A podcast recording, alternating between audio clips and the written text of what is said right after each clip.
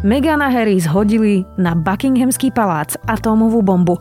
Aspoň takto vidia britské aj svetové médiá. Rozhovor princa Harryho a jeho manželky Meghan ukázal odvrátenú tvár britskej monarchie a toxickú atmosféru kráľovskej rodiny. Je streda, 10. marca. Meniny má Bruno a Branislav a bude dnes malá oblačnosť. Najvyššia denná teplota 3 až 8 stupňov. Vítajte pri Dobrom ráne. V dennom podcaste Denníka Sme. Moje meno je Zuzana Kovačiš-Hanzelová. So softvérom Abra rýchlo rozbehnete vlastný e-shop, výrobu, sklady a obchod. Umožňuje pracovať online a prepája dáta z celej firmy pre vaše lepšie rozhodovanie. Pri svojej expanzii sa naň spoliehajú úspešné firmy ako Zajo, Stavmat alebo Moja lekáreň SK. Inšpirujte sa na Abra.sk.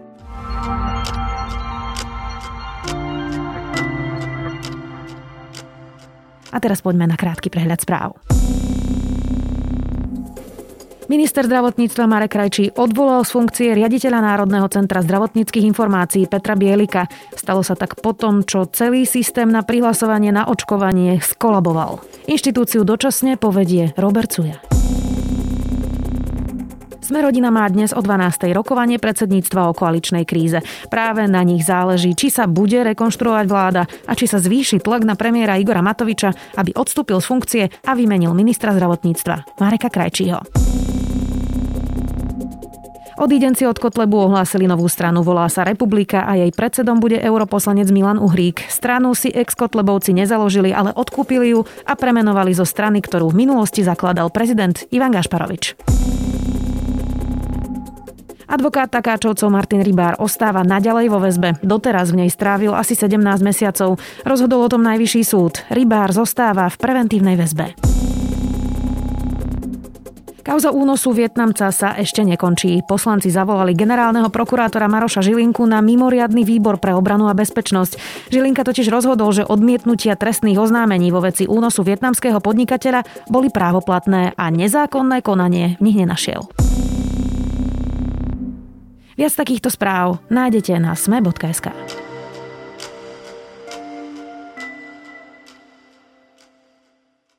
Šokujúce interviu, ktoré bude mať zrejme rekordnú sledovanosť v histórii televízie. Oprah Winfrey vyspovedala poprvý raz od odchodu z kráľovskej rodiny Meghan Markle a princa Harryho. A rozhovor šokoval hneď viackrát.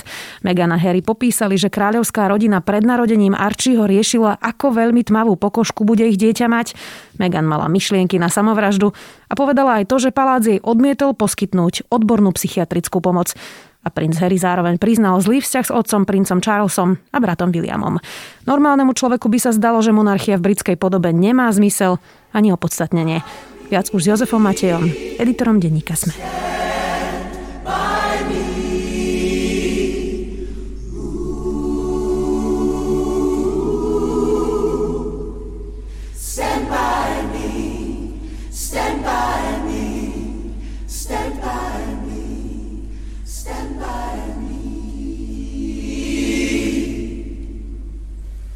Harry and Meghan, I now invite you to join hands and make your vows in the presence of God and his people. Joško, ja si spomínam, keď um, princ Harry oznámil, že si ide zobrať Meghan Markle, teda hollywoodskú herečku, ktorá je mulatka, tá jej mama je afroameričanka, je to rozvedená žena, ktorá vlastne bola advokátkou aj za ženské práva. A vnímalo sa to ako veľký pokrok práve v tej britskej rodine, že je to nejaký posun do modernej doby.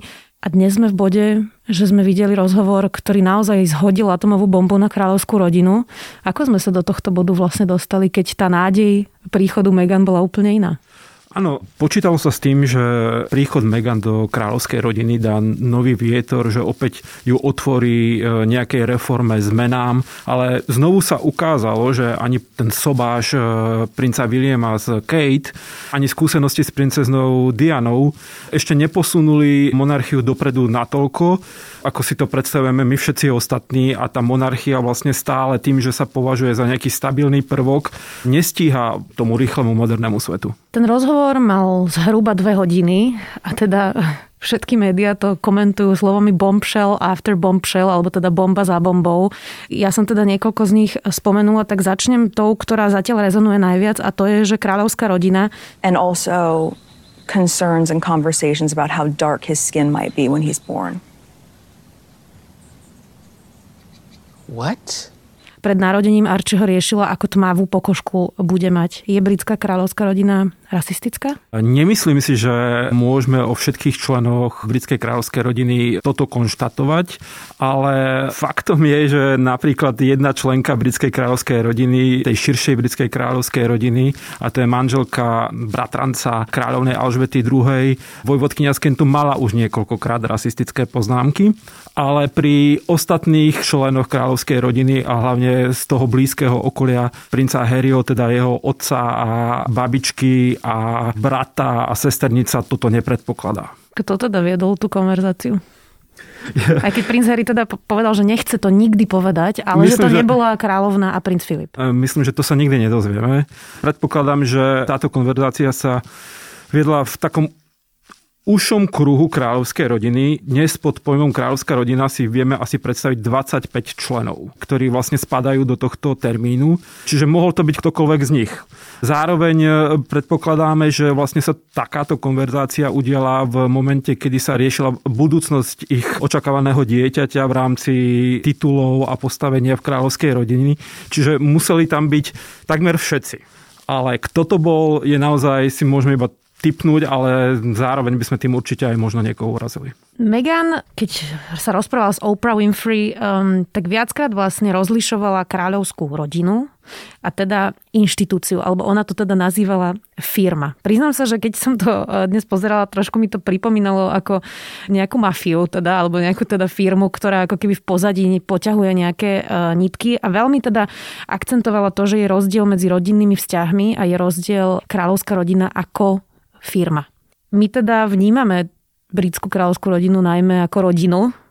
Je to teda nesprávna percepcia toho, ako to vyzerá v Buckinghamskom paláci? Tým že, tým, že vlastne je to inštitúcia, ktorá funguje niekoľko storočí, vytvoril sa celkom veľký moloch úradníkov, stafu, ktorý je prítomný v Buckinghamskom paláci, ale aj v ostatných kráľovských domoch v Londýne, ktorí sa snažia manažovať e, život kráľovskej rodiny a ich členov. A častokrát pri mnohých udalostiach aj za posledné roky sa stalo, že ako keby presne tá inštitúcia a tá administratíva už prerástla tie rodinné, rodinné vzťahy a nie vždy úplne pozitívne pôsobí aj čo sa týka potom vnímania verejnosti. My máme o tomto často spolu debaty, Joško. Ja som teda človek, ktorý sa ťa neustále pýta, či vôbec má zmysel mať takúto kráľovskú e, rodinu. Ale teraz to skúsim sa opýtať inak. To, čo popisovala Megan s Harrym aj v e, tomto rozhovore, to, čo sa udialo Diane, vyzerá ako naozaj veľmi toxický priestor, ktorý ľudí, ktorí sa narodia do nejakej funkcie, nevybrali si ju sami, utrápi do depresí a veľmi vážnych e, stavov. A teraz vidíme, že Diana sa rozhodla odísť a zažívala peklo. Megan popisuje, že sa rozhodli odísť a zažívajú peklo. Nie je to teda naozaj veľmi toxický priestor? Úplne by som neporovnával e, príbeh princeznej z Velsu a Megan. Prečo? Pretože mm, Diana vstupovala do toho zväzku veľmi mladá, mala má 18-19 rokov a zároveň ona pochádzala z britskej aristokracie, mala skúsenosti so šlachtou, e, jej rodina patrí k veľmi bohatým e, rodinám Británii, mala nejakú skúsenosť dokonca s kráľovským dvorom, čiže ona bola iba veľmi mladá a nepripravená na vzťah. A vlastne bol príčinou, prečo ona bola nešťastná v tej rodine, bol aj vzťah s Charlesom. Zatiaľ, čo Meghan je s Harrym spokojná a šťastná, jej nevyhovovali tie vzťahy nastavené v tej inštitúcii a v tej rodine. A to by som prikladal skôr tej naivite, s ktorou vlastne Meghan prichádzala do kráľovskej rodiny. Ale odchádza aj Harry odchádza aj Harry, ale tie vyjadrenia aj počas toho rozhovoru, ktorý sme mohli vidieť a Harry je vždy opatrnejší v tých vyjadreniach na rozdiel od Meghan. Pretože sa mne narodil. Ona vlastne popisovala, odpovedala na otázku, že keby nebolo Meghan, tak by z tej rodiny neodišiel, ale popísal to slovami, že by v nej bol uväznený naďalej a že ako keby nevidel by možno nejakú inú perspektívu, ktorú mu dala jeho manželka.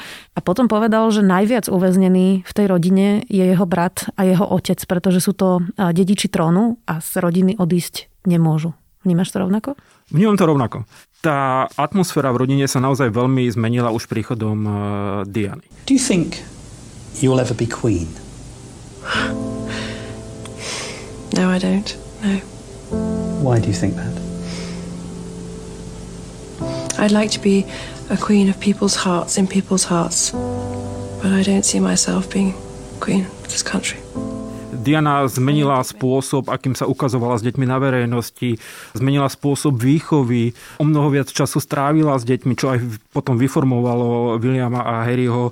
Bolo to úplne inak, ako keď Alžbeta sa napríklad starala o Charlesa, o princeznú Annu. To sa zmenilo, ale napriek tomu stále pretrvávajú niektoré, niektoré e, nastavenia, ktoré sú neudržateľné ďalej.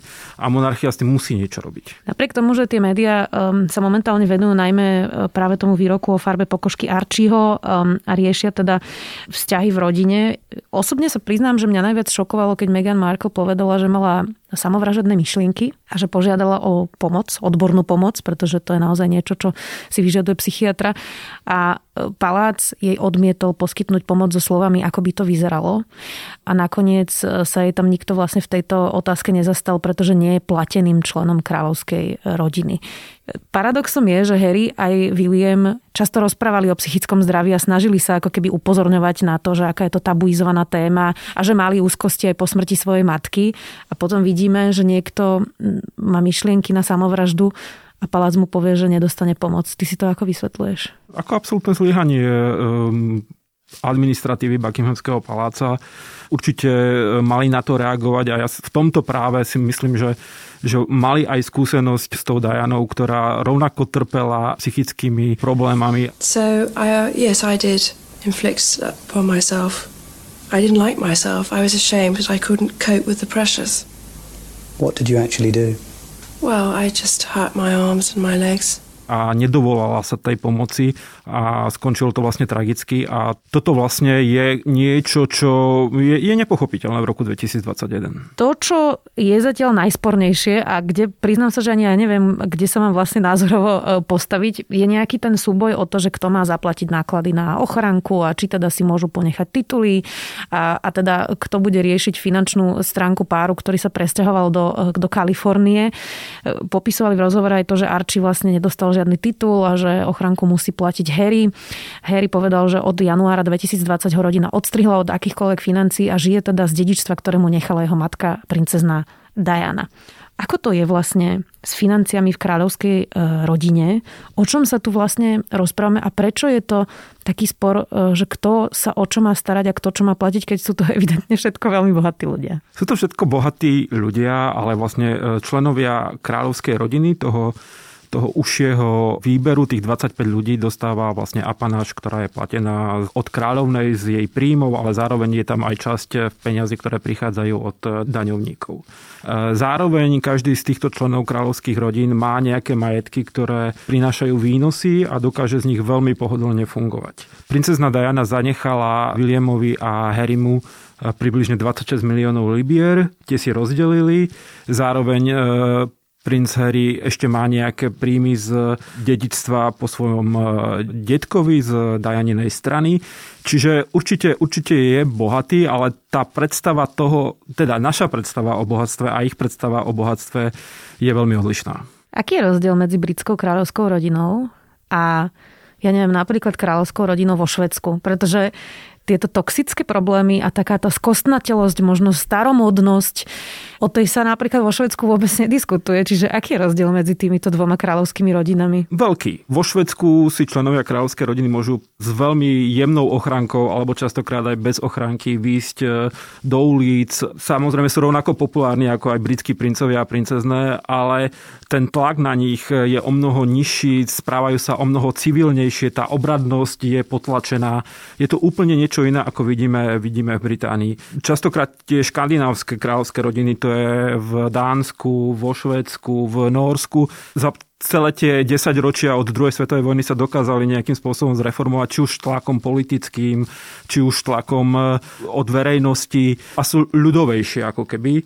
A zároveň v Británii je stále veľká moc e, britskej aristokracie. Viac ako tretina rozlohy Británie je v rukách britskej šlachty. Čiže tam aj keď si nejaký, nejaká mladá britská rodina sa rozhodne postaviť si dom, väčšinou si prenajíma na 99 rokov pozemok od nejakého miestneho šlachtica, ktorému to patrí. Tá moc je neskutočná a je presiaknutá vlastne celou tou spoločnosťou. Británia má snemovňu lordov, kde vlastne sú volení len e, ľudia z veľkej časti ľudia, ktorí majú iba aristokratický titul alebo sú členovia cirkvi. Čiže to je ten rozdiel. Keď porovnáme ale práve tie zreformované kráľovské rodiny, ktoré si ty pomenoval, teda že v Škandinávii, z toho, čo hovoríš, mi vychádza, že majú oveľa menšiu moc v krajine a že sú teda len reprezentanti nejaký formálni. Takže na to, aby sa zreformovala britská kráľovská rodina, by musela chcieť znížiť svoj vplyv? Áno, ale presne tak, ako som hovoril, že, že vlastne v tých ostatných monarchiách tá ekonomická moc je o mnoho viac potlačená. Čiže musela by prísť nejaká veľká pozemková reforma, ktorá by to zmenila a pokiaľ je konzervatívna vláda napríklad pri moci v Británii, tak je to veľmi nepravdepodobné.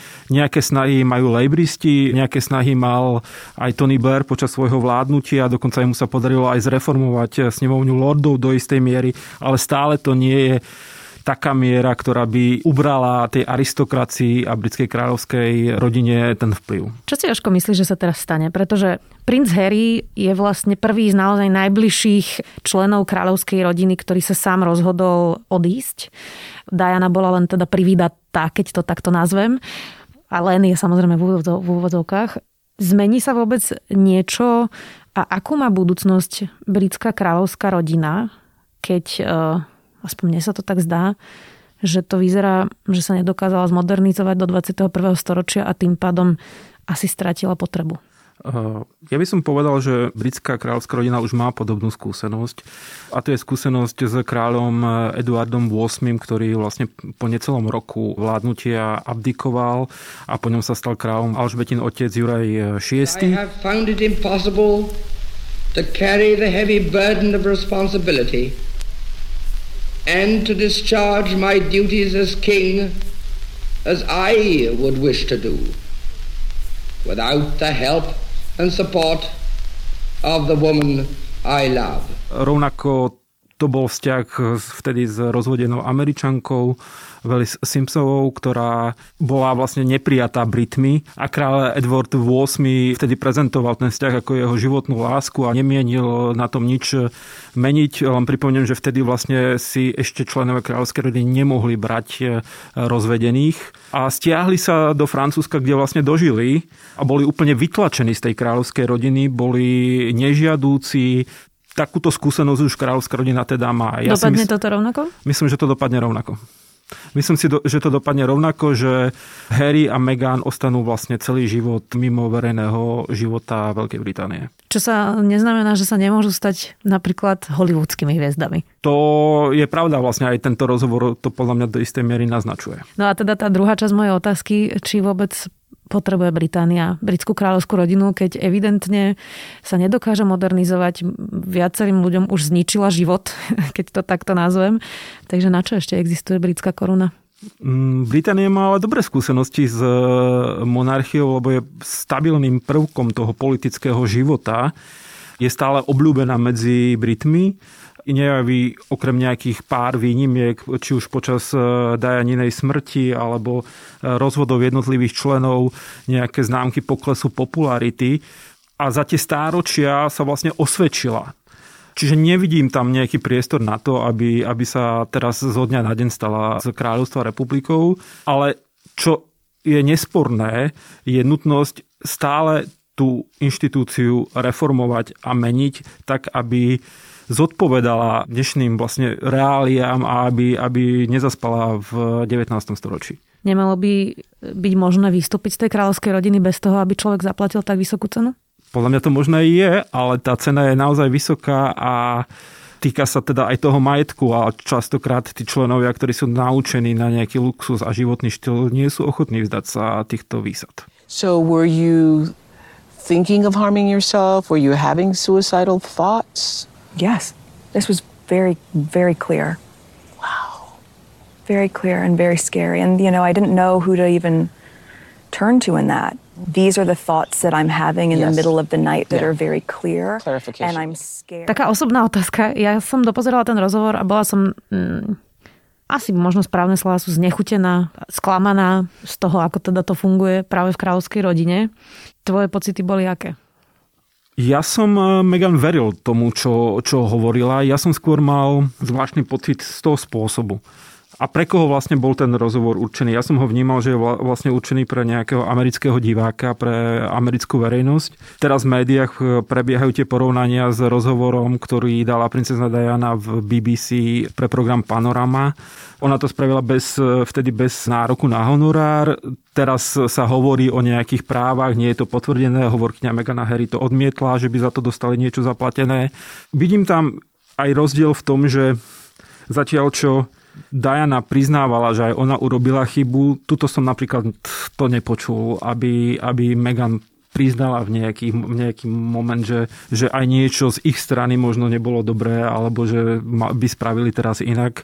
Ale zároveň to, čo hovorila o svojom prežívaní, o svojich psychických problémoch, o tom, ako sa jej dotklo, keď sa rozoberá farba pletie dieťaťa, tomu som ja uveril a tiež mi z toho bolo smutno. Hovorí Jozef Matej, editor denníka Sme. Ďakujem.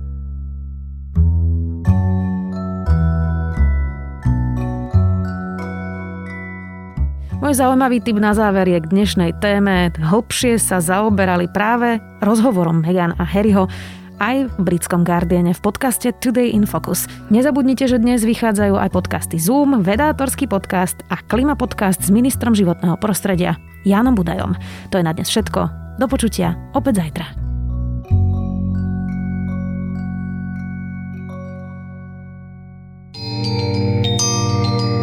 Dátumy, mená či udalosti, taká je zvyčajná predstava o dejinách, ktorú najčastejšie poznáte z hodín dejepisu. Dáte mi však zrejme za pravdu, že minulosť nám ponúka ďaleko viac než len výpočet základných informácií. Je to predovšetkým dobrodružstvo poznávania a fascinácia dobou, ktorá je nám viac či menej vzdialená. História preto ponúka zážitok z cestovania. Cestovania v čase. Vydajte sa na túto plavbu v čase spolu so mnou v podcaste Dejiny. Nájdete ho vo všetkých podcastových aplikáciách a na webe denníka Sme. Moje meno je Jaro Valent a každú nedelu vás spolu s hosťom vezmeme na nové miesto i do inej doby.